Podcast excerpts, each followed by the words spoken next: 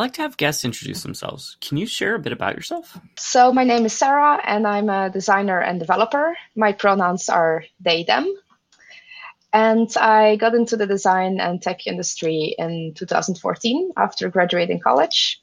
And in college, I studied also a combination of design and development because I always wanted to be a software developer, but I also hated that so much software had such ugly interfaces or was hard to use or was not really made with a user human centered point of view. And I didn't want to be the software developer that made products that were hard to use for people. So when I had to make a decision what I would study in college in 2010, 2011, I decided I wanted to find something where I could combine both my interests for design and my interest for uh, user experience and interest for human centered things combined with my interest for software development. And then after that, I decided to move to Norway after I graduated because I wanted to have a bigger challenge, and I didn't really like the design industry in Belgium because I noticed that most of the people who graduated from my college ended up in very marketing centered agencies. And I actually wanted to contribute to something more and make products that would really make a difference. And I found several agencies and startups like that in Norway. And first, I started working in a design agency as the combination of a designer and developer. So full stack development and UX design and visual design. And I learned a lot there, but I also wanted to do something more. And then I discovered that I had a big interest in ethics and in AI and big data.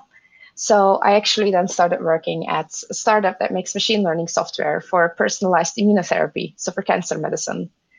And there I was responsible to create interfaces that were very, very data centric, but that also visualized this data in a very human way and where I could also work with risk management and the more human and ethical questions around it of how do we make the software that if something goes wrong, a person can be killed. So how do we make an interface that prevents people from being killed?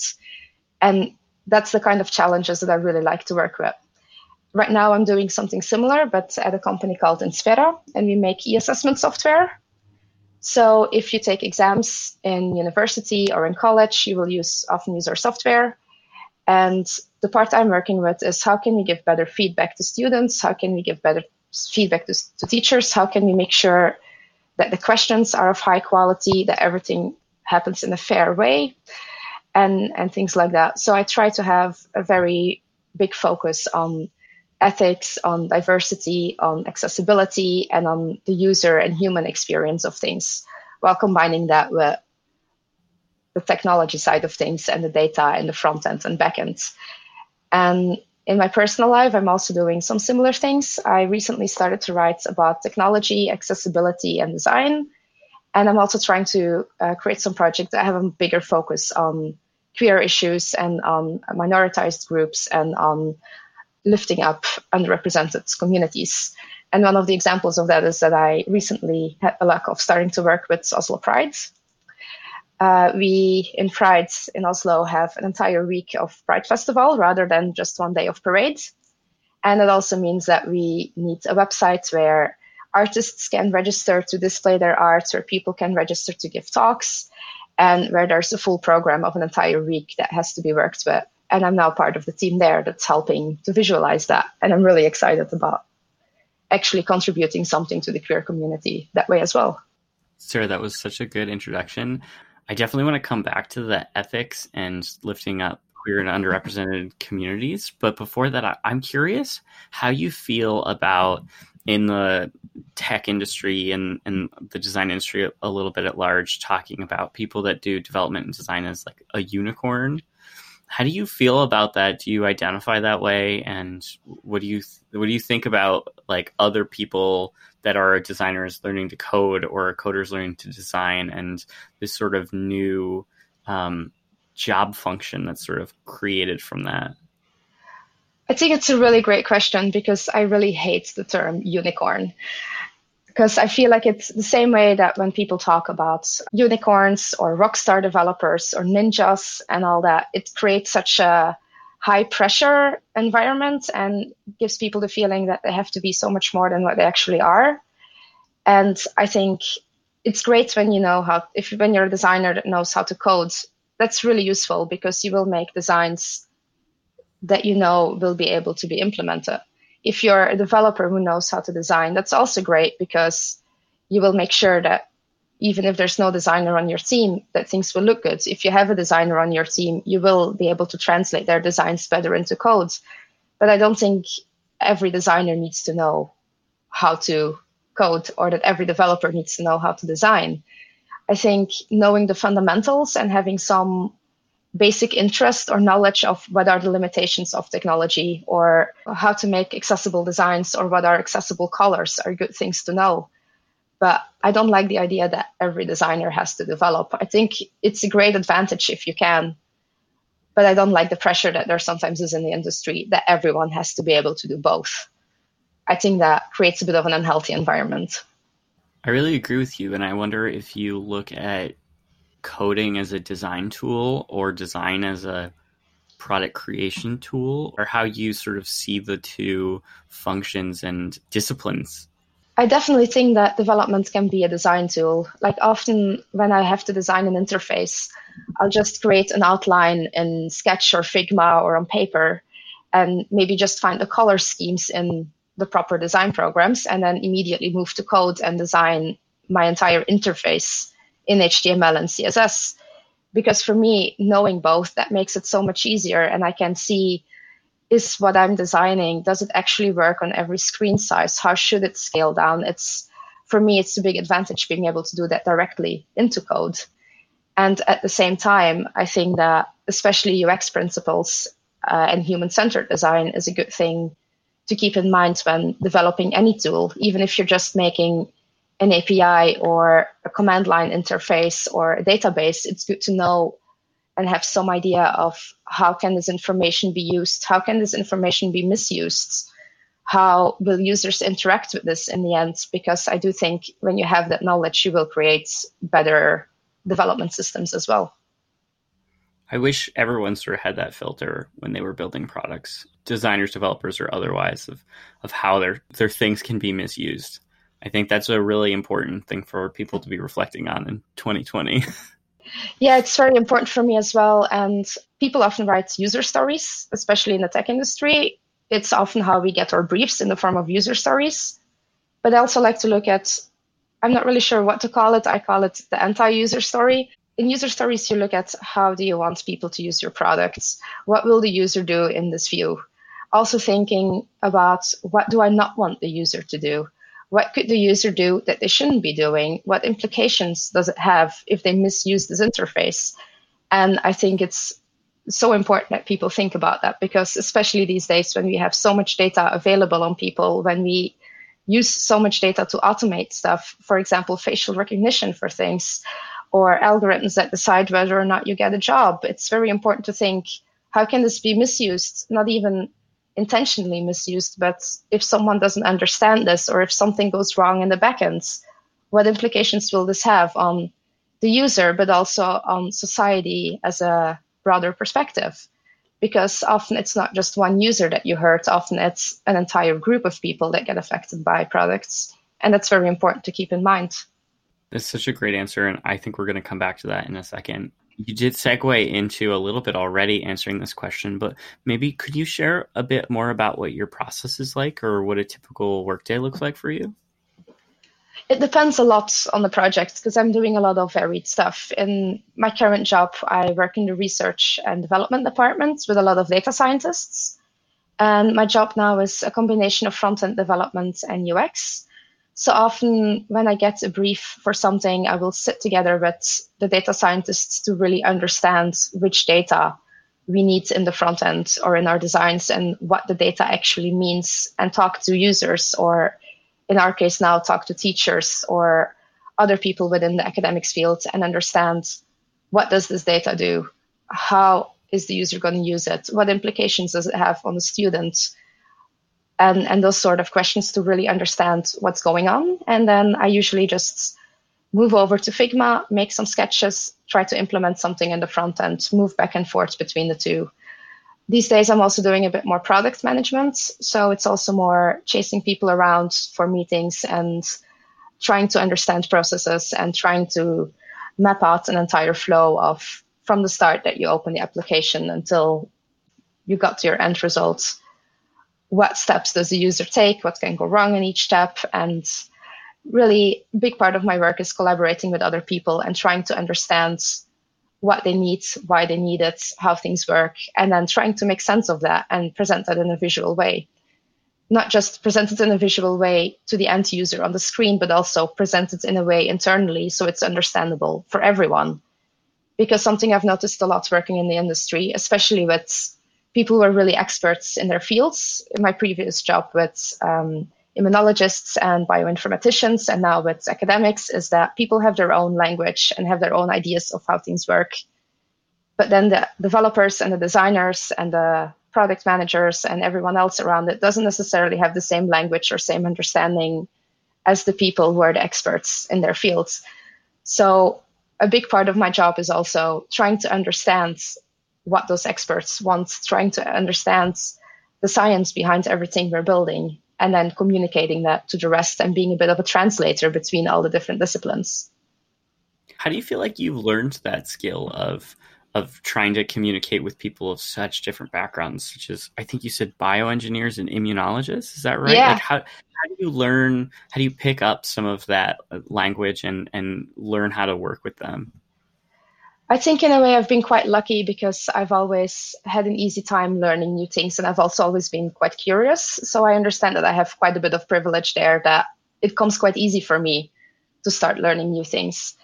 But I think a good step as well, even if you don't have that, is to just sit with people and drill down. Ask a lot, but why do you want this? But why does it work that way? But why do you want to work it that way? For example, with the immunologists, they would often say, we need this number visualized. And then I would ask why. And they'd explain what the number means. And I'd say, but why does it mean that? What will happen? What does it indicate? And I think I've always had a big curiosity and a big desire to learn new things. And over time, also with, with more experience and more practice, you learn to ask the right questions and learn to really listen to people and try to make them formulate things in an accessible and easy way. Because often when I go into meetings, I also try to be the person, even if I understand what people are talking about, I try to pretend that I don't understand anything and make them break it down to me in language that anyone would be able to understand. And I think that's an important thing to do because so many people, I see it online in articles and stuff as well, that people easily get caught up in their own language and in their own processes and their own systems. And if you're so used to talking about the same thing with other people who are on your skill level, you'll easily start using difficult words or start talking about things in a way that you assume that others know what you mean. And I always try to assume that I don't know anything, that no one knows anything, and then just try to make people break it down to me and if they have to explain it to me with emojis or with drawings or with cartoons, then that's how they do it. But it's always been important for me to understand things on the simplest level possible and then build it back up from there. I think that's really good advice. What other advice do you have for people that are just starting out, either as designer developers like yourself, or maybe even advice that you have for someone that is starting into a field like that's as uh, life saving and helping as as what you do? One of the main things I'd say is just don't be afraid to ask questions. Don't be afraid to know nothing. It's an advantage often to not know much when you get into a new field. For example, when I started into my previous company with the bioinformaticians and immunologists, I didn't know anything about cancer research. I knew what cancer was. I knew chemotherapy and uh, chemotherapy existed, but I didn't know anything else. I had heard the words immune therapy before. I had no idea what it was, and I think that was an advantage for me and the team as well, to be someone who doesn't know anything and who just walks around asking questions all the time. And that's now for something very specialized, but even in general, when you end up in a new job, just ask questions. Don't be afraid to not know anything and don't be afraid to show that you don't know anything or that you don't know everything just ask a lot of questions and try to build things up like that because it is an advantage. But it's also important that other people see it that way as well because the industry sometimes is set up that if you ask questions and if it looks like you don't know something, it might sometimes also be a disadvantage. But that's also the responsibility of the more senior people and the leads and the managers to really value that there will be new people and there will be juniors and they will not know everything at once. We all started somewhere. So I think that's a responsibility that's a bit on everyone, creating a culture where asking questions and not knowing things is okay. Because in the end, we're all learning constantly. No matter how experienced you are, there will always be things that you don't know. And it has to be a bit more normalized for that to work as well. And at the same time, something that I think was very valuable for me was that I also tried to learn and read up on things that were outside of the design and technology field. It would be so easy to just read books or blogs or experiment with just visual design or with just UX or just front end development. But I read a lot of books about lots of things in life. About the thing that was life changing for me in a way was reading Weapons of Math Destruction it's a book about AI and ethics and about how algorithms can really hurt people and how even when it's done with the best intentions, it can go completely wrong. And reading that book in, I think it was in 2016, 2017, made me realize this is something I want to work with, the ethics part of things. Before that, I was also very active in the mental health activism community. And that also gave me a broader perspective of how can we not just design software, but design systems, design services, design a world where everyone is included, where people feel safe, where people feel they can be themselves. Also, being queer and being very focused on queer issues and reading a lot about that and following queer activists on Twitter and in the local scene in Oslo gave me a lot of knowledge in that field. And at the same time, following uh, people of color who are uh, very much activists when it comes to fighting white supremacy. That's also a really good experience. And I think as a designer and developer, you're never just designing something. You're never just putting colors on a screen. You're never just coding a button with interactions. You're always making something for people. So I think it's very important to broaden your perspective and learn about the people and learn about different fields, even if it has absolutely nothing to do with design, because it will give you such a good background and also it will give you some more ideas of how you can specialize yourself in something. Because I'm a designer and developer, and that's a great combination, but there's other combinations as well. And I think knowing a lot about different fields can be very useful, but there's so many things to choose from so I think as a new person in the industry, just trying to learn new things, trying to expand your knowledge, trying to find something you're very passionate about, and then try to understand how you can bring that back into your work. That's something very valuable. And that helped me a lot into finding the jobs I wanted to work with. Uh, I think you put an impressive amount of advice in just a couple minutes. There's so many good gems in there. I think to build on some of what you've been saying this whole time of like there's a lot of benefits to our in- industry and a lot of good things, but on the flip side there's a lot of bad things. There's racism and sexism and queerphobia and ableism and white supremacy and lots of other bigotries that we've both talked about and not yet talked about. What What are your thoughts on it? How, how do we just like get by? What are your tips for other people, both um, in the oppressed groups or the oppressor groups? I think an important thing for everyone, especially for people who hold a lot of privileges, to learn and to understand others and to try to take the initiative to set your own biases aside. And a good example of that is I was hanging out with a friend the other day and she told me that at their work, they were um, in the process of interviewing for new developers. And one of them was a trans guy. And her immediate reflection was I have never worked together with trans people before. I am going to find books about trans people and find articles written by trans people to learn how to talk to them, to learn how to not be unintentionally transphobic because she said people already face so much discrimination and pain in their daily lives. I don't want to be the person who adds to that. I want to create a great environment at work. And that warmed my heart so much because I wish everyone who held some kind of privilege react that way towards other people. Take the initiative to learn, take the initiative to learn how to use the right language, take the initiative to read books to know how people you're not familiar with usually get discriminated against, how your products will probably hurt people that you might not think about because it's so easy to get into your own bubble. Also, we as queer people, it's so easy to just focus on the queer issues and forget that there's a whole lot of other issues in the industry. As you said, there's racism, white supremacy, there's ableism, there's sexism, there's so much more than just what you're used to, even if you already are discriminated against in some way. So I think it's it's very important to be aware of everything that's going on and taking the initiative to learn and to listen to people who are educating you. Also on for example on Twitter, I think social media can be a great tool in that by following people who are different than you. There's already so many cis white male voices out there if you go to school, if you go to university, if you end up in a tech company, the chances that the majority are already going to be white, cis, male, and straight.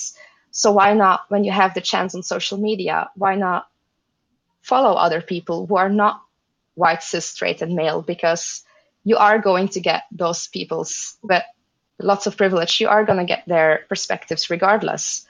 So I think it's also important to kind of try to break that a bit and try to get the perspectives that you would usually at work not get because that's so valuable. And at the same time, if you are in a hiring, if you're a hiring manager or you're a senior or a lead or someone who has a say in who to hire, I think it's also important to make sure that you fight the biases there and that you try to find a more diverse group of people because two reasons. One thing is that more diverse teams will create more diverse products, but also that when you have a diverse team, which is to me the most important, that you will be more welcoming to other diverse people and you will show and set an example that yes, you can be that person. I, growing up and, and going to design school, I never had any queer voices at all. I had never any queer examples. I only recently realized that I was non binary and could put the words on that because I had never even heard of the term until not that long ago. And then on top of that, if it hadn't been for social media, I would have had no idea that there were fellow queer people and fellow non binary people out there, let alone being non binary and being successful in the industry. I had no idea that that was an issue, that that was something that was possible. So I think it's very important if you have the privilege or the opportunity to set an example and to lift up those voices and to show people who are just starting out or young people who haven't made the decision what to do with their lives yet that you can show this is an industry where you can work and where you can succeed and we're going to try and help you succeed because we don't really get that perspective that much. I love that advice and i'm also really love that you had that experience and were able to learn more about yourself and be able to both talk about it and uh, d- uh, define it and feel like there are other people that you can both participate in conversations with but also be inspired by. Yeah it's it's a great experience. Well speaking of uh, who is one person that the listeners should know about one person I think yeah, that's definitely important to follow is Tatiana Mack. It's someone I have learned a lot from. She's a designer and developer, and she has some really good talks about privilege and ethics and fighting white supremacy. And I feel every time she tweets something, I learn something new, and that's very important. And she also has this um, self-defined app and um, Devs of Color projects. The first one, self-defined, is where it's, it's kind of a dictionary where words are explained. And for example, something I learned from there was that it's better to use minoritized groups instead of minorities because it takes the responsibility away and it shows that other people minoritized you. And the Devs of Color project is a directory with developers of color. And I think both projects are also so important. And I really like the work that she's doing. And besides her, there's uh, someone else called uh, Mia D on Twitter, Mia Dand. Uh, she writes a lot about ethics in AI, and she also has monthly chats about ethics in AI and books about ethics. And I've gotten some really great book recommendations through her as well. So I think that's a really valuable resource if you're interested in those topics as well. I think those are both really good recommendations. There will be links in the show notes to both of them. Speaking of reading, what what are you reading now, or what book do you think everyone should read? Well, I earlier already mentioned Weapons of Math Destruction. Um, that's one about ethics in AI, and it's written in a very accessible format. You don't need to know much about AI or about data science or about development or technology in general to understand what what it is about. At the same time, you also don't really need to know the you don't need to have much experience with ethics or social activism either to understand that. So it's it's written in a format that everyone could really pick it up and understand the issues with it and understand how to improve the industry a bit. So I think that's my main book that I always recommend to people to read. And the one I'm currently reading is uh, Race After Technology, but I just started it, so I can't really say much about it. But so far, I can really recommend it. It's uh, similar, uh, but it handles more about the race aspect of it. And then there's also Technically Wrong, which talks about sexist apps and about also how the industry is set up in uh, in a very discriminating way, and how um, how saying, for example, that you will always hire the right candidates we we're just looking at skills. We don't discriminate or we're colorblind. We will just hire the best person for the job. The book does a good way, good way at explaining how that's not necessarily a more inclusive way of hiring because we have so many biases that when you say you will hire the best person for the job and that you will just base yourself on the coding skills or on the design skills, that your own biases will still get in the way of that and that you're not necessarily hiring the best person for the job. And uh, yeah, I think those are the three main ones I would recommend at this point. But if you want an intro to ethics in AI or ethics in general or AI in general, Weapons of Math Destruction is really a good one to start with. I'm going to put all three of those on my reading list, and I will put the links in the show notes as well. Great. I believe everyone should get paid for their time. So on this show, we share profits from our advertisers and sponsors with all of our guests. Are there other ways the listeners can support you? Uh, yeah, I'm actually in the process of setting up uh, a Patreon uh, because I've been doing a lot of writing lately and I want to write more tutorials, but I also realized that there's a lot of work that goes into that. And I'm thinking of uh, making some of my tutorials paid while keeping the rest still available for the general public and also publishing my posts uh, a week or two earlier on Patreon. So I want the majority of my work to still be accessible for everyone, but soon there will be a Patreon to support me as well because, as you said, everyone should get paid for their time. And where's the best place for people to find you and to find updates when you do release your Patreon? Uh, best place would either be on my blog, which is fossheim.io, or on Twitter, where I'm called liatrisbian. And you can include the links as well. I'll send them over to you. I will include them. Sarah, thanks so much for being on Bezier. Is there anything else you'd like to share with the audience before we go? I just thought it was a really great experience. Thank you so much for having me. And the only thing I would like to repeat is that I think it's important in this industry that we try to make it a more inclusive and more welcoming place, and also a place where we can actually build products and systems and services that are helpful for people, that lift people up rather than further oppress them. So I would like, as a parting note, I want to tell people to do read up on it, do do your work, do help minoritized groups, do try to lift people up and try to be the change that you want to see because it's so important in these days.